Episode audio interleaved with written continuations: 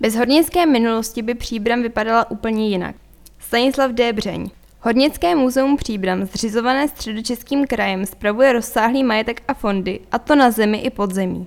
Expozice muzea každoročně navštíví 120 tisíc návštěvníků. Vlivem covidu to loni bylo pouze 70 tisíc lidí. Co by za to jiná muzea a galerie dali mít 70 tisícovou návštěvnost? Takových hodnot nedosahují ani za normálního stavu, ale my si klademe před sebe vždy ty nejvyšší cíle, říká ředitel Hodnického muzea Josef Welfl. Těžba uranu v Příbrami byla ukončena před 30 lety. Dobývání olova, stříbra a dalších kovů v Březohorském rudním revíru před 43 lety a dobývání železné rudy například v oblasti Žežic a Zdaboře ještě o století dříve. Změnila tato historie výrazně Příbram a okolí? Odpověď na tuto poněkud složitou otázku spjatou s mnoha vědními disciplínami, tedy nejen z historií, musíme hledat v samotné podstatě báňského podnikání, které patří k nejstarším oborům lidské činnosti a vytvářelo již od pravěku základní podmínky pro formování společnosti, opírající se o přirozenou touhu člověka využívat pro své potřeby přírodní bohatství. Toto specifické konání lidí v průběhu mnoha staletí, v různých obdobích, ovlivňovalo více či méně hospodářský a společenský život příbramy i širokého okolí a zanechalo stopy v krajině i životě obyvatel. Za dobu relativně nedlouhých etap báňské konjunktury, krátce v 16. století a zejména v 19. a 20. století, změnilo zásadním způsobem tvář města a regionu, která by patrně bez hornické minulosti vypadala úplně jinak.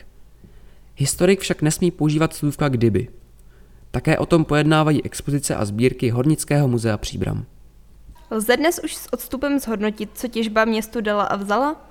Každá hospodářská činnost, zvláště pak montální praxe, sebou přináší zásah do přírody i společnosti.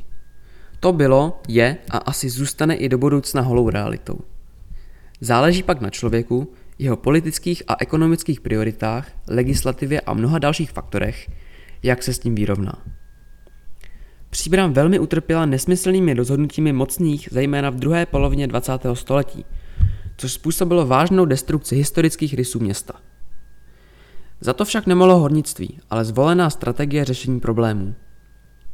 Můžeme totiž uvést řadu příkladů z jiných hornických měst s dávnou tradicí u nás i v zahraničí, kde podobné ztráty v oblasti původní zástavby nenastaly.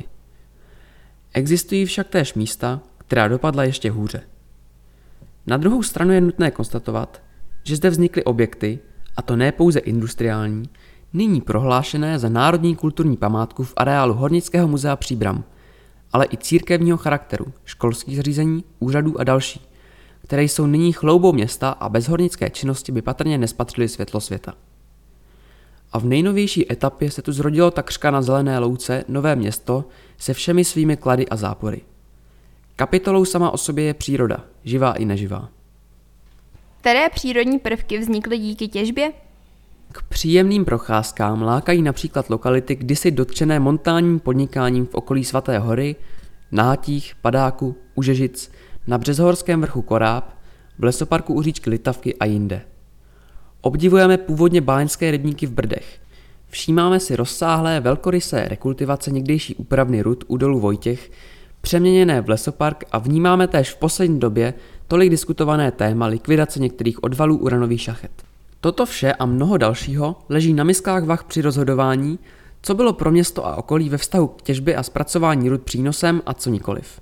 K nesporným kladům náleží dozajista renomé příbramy jako mezinárodně významného historického hornického centra. Podobně jako díky Svaté hoře patříme do rodiny slavných poutních míst. Dobývání uranu bylo historicky nejmladší etapou zdejšího hornictví a v uplynulých staletích tu přeci těžili i další suroviny. Čím je náš region cený z pohledu historika, který se věnuje hornické činnosti? Z hlediska dějného vývoje se Příbramsko může pišnit tím, že hrálo v hornické činnosti nejen lokální roli, ale v některých etapách přepisovalo národní nebo dokonce mezinárodní dějiny, což jsou skvělá témata i pro práci historika. Posuďte sami, jako součást podbrdské železářské oblasti poskytlo v 16. století až 40% produkce železných rud Českého království. V 18. století dokonce 75% V rámci těžby stříbra a olova zaznamenalo v 19. století hned několik primátů. Prvně v rámci rudních revírů Habsburské monarchie zde došlo k využití drátěných těžních lan v roce 1836, parních těžních strojů 1846 a stoupacích strojů 1849. Poprvé na světě tu bylo dosaženo hloubky 1000 metrů za pomoci jediného těžního lana 1875 a podzemí vydalo 60 až 80% zásob stříbra a 35% zásob olova v rámci Rakouska-Uherska, což byla fakticky střední Evropa. Po roce 1849 se podílelo na formování odborného montánního školství. Zaznamenalo tež tragický primát. Největší důlní katastrofu do té doby ve světě roku 1892 s 319 lidskými oběťmi a dalšími obrovskými ztrátami. Co byste vypíchl ve 20. století? V polovině 20. století zde bylo otevřeno uranové ložisko, které se záhy zařadilo k velkým a významným nalezištím Evropy i světa. V roce 1975 bylo dosaženo v šachtě číslo 16 uranových dolů Příbram největší hloubky ve střední Evropě. 1838,4 metrů. Množství hornicky zpracovaného kovu bylo vyčísleno 48 432 tunami uranu a představuje okolo 36% podílu na celkové exploataci uranu z území našeho státu. Také díky této skutečnosti zaujímá i v současné době v produkci uranu Česká republika 12. příčku mezi největšími těžařskými zeměmi planety. Byť se v naší republice uran již od roku 2016 nikde netěží. Pořadí je následující. Kanada, USA, Kazachstán, Německo, Austrálie, Jihoafrická republika, Rusko, Ukrajina, Niger, Uzbekistán, Namibie, Česká republika. Kde může současník čerpat informace o hornické minulosti? Je doložena četnými písemnými prameny v archivech a muzeích a také hmotnými doklady, které představují zdroj dalšího bádání a umožňují zprostředkovávat tuto kapitolu příramské historie veřejnosti, včetně důstojné reprezentace města, středočeského kraje i České republiky. V kontextu s rozvojem cestovního ruchu a dalších volnočasových aktivit nabízejí nebývalý zážitkový potenciál. Zároveň bychom měli tento odkaz předků pečlivě uchovávat i pro příští generace. Ostatně vedle Svaté hory a nádherných brd nám zde nic významnějšího nezbylo. Půl druhého roku žijeme s protiepidemickými opatřeními, která se podepisují nejen na ekonomickém, ale také společenském a kulturním životě. Nakolik ovlivňují provoz a návštěvost Hornického muzea? V souvislosti s COVID-19 a nuceným uzavřením muzeí zavítalo v uplynulé sezóně do našich expozic během zkrácené návštěvní doby pouze asi 70 tisíc platících turistů, což znamená propad přibližně o 50 tisíc osob, neboť předtím si k nám každoročně našlo cestu okolo 120 tisíc lidí. I tak jde o velmi pěkné číslo. Já vím. Co by za to jiná muzea a galerie dali? Mít 70 tisícovou návštěvnost.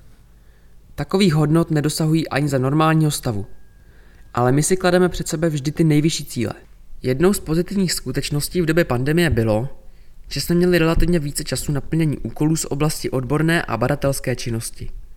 V klidu jsme se mohli věnovat také rozsáhlé údržbě jednotlivých areálů. Co vše to zahrnuje? Hornické muzeum Příbram spravuje 54 budov, tři drážní tělesa, několik kilometrů historického podzemí a desítky hektarů pozemků. Na řadu projektů jsme získali prostředky z různých grantů a dotačních titulů.